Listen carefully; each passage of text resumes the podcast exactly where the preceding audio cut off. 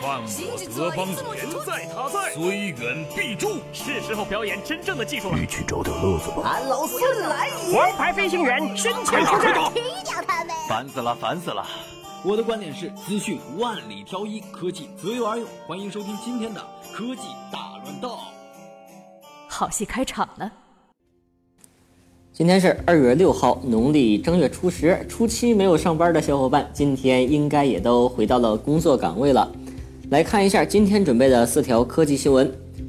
调查公司 IDC 公布了2016年度第四季度和全年中国智能手机市场的相关数据。令人意料的是，OPPO 手机已经成功的超越华为，成为中国市场上的 Number One，华为手机则排名第二。苹果 iPhone 凭借着四千四百九十万的销量排名第四，而小米滑落到了第五。魅蓝 5S 还没有发布，但是有人已经在闲鱼把它挂了出来，标价是一千二百九十九元。不知道是不是网友故意恶搞？根据之前的爆料，魅蓝 5S 预计在今年的二月份正式发布，最终定价可能是九百九十九元。也可能是由于今年的原材料成本上涨，价格也是有了一些浮动，成了现在的一千二百九十九元。闲鱼上这款魅蓝 5S 是一个黑色版三加三十二 GB 版本，新机已经被拆封，配件齐全，而且还有保修卡，支持全网通。手机外观和之前流出来的渲染图几乎是一致，全金属机身，前置指纹识别 Home 键，背部为三段式设计。从信息来看，可信度还是比较高的。看完了闲鱼上挂的魅蓝 5S，突然想到了前段时间闲鱼上挂出的格力手机。如今据传闻，董明珠正要高价回收。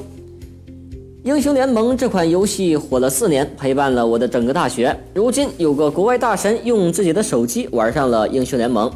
通过上传的视频来看，游戏的流畅度还是非常不错，而且游戏看起来似乎并没有什么延迟。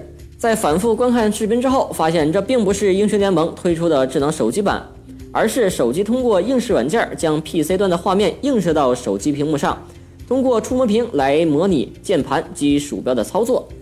手机屏幕太小，体验一定不好，小心别把队友给坑了。一百二十八 GB 版的三星 S 八智能手机在亚洲市场的售价可能会高达一千美元，约合人民币六千八百六十五元。如果消息属实的话，将是史上最贵的主流智能手机之一。iPhone 七上市的价格大约在七百五十美元左右，约合人民币五千一百四十八元。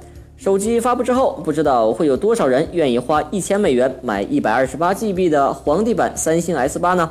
总之，能买的一定是三星的真爱了。今天的新闻就到了这里，我们明天再见。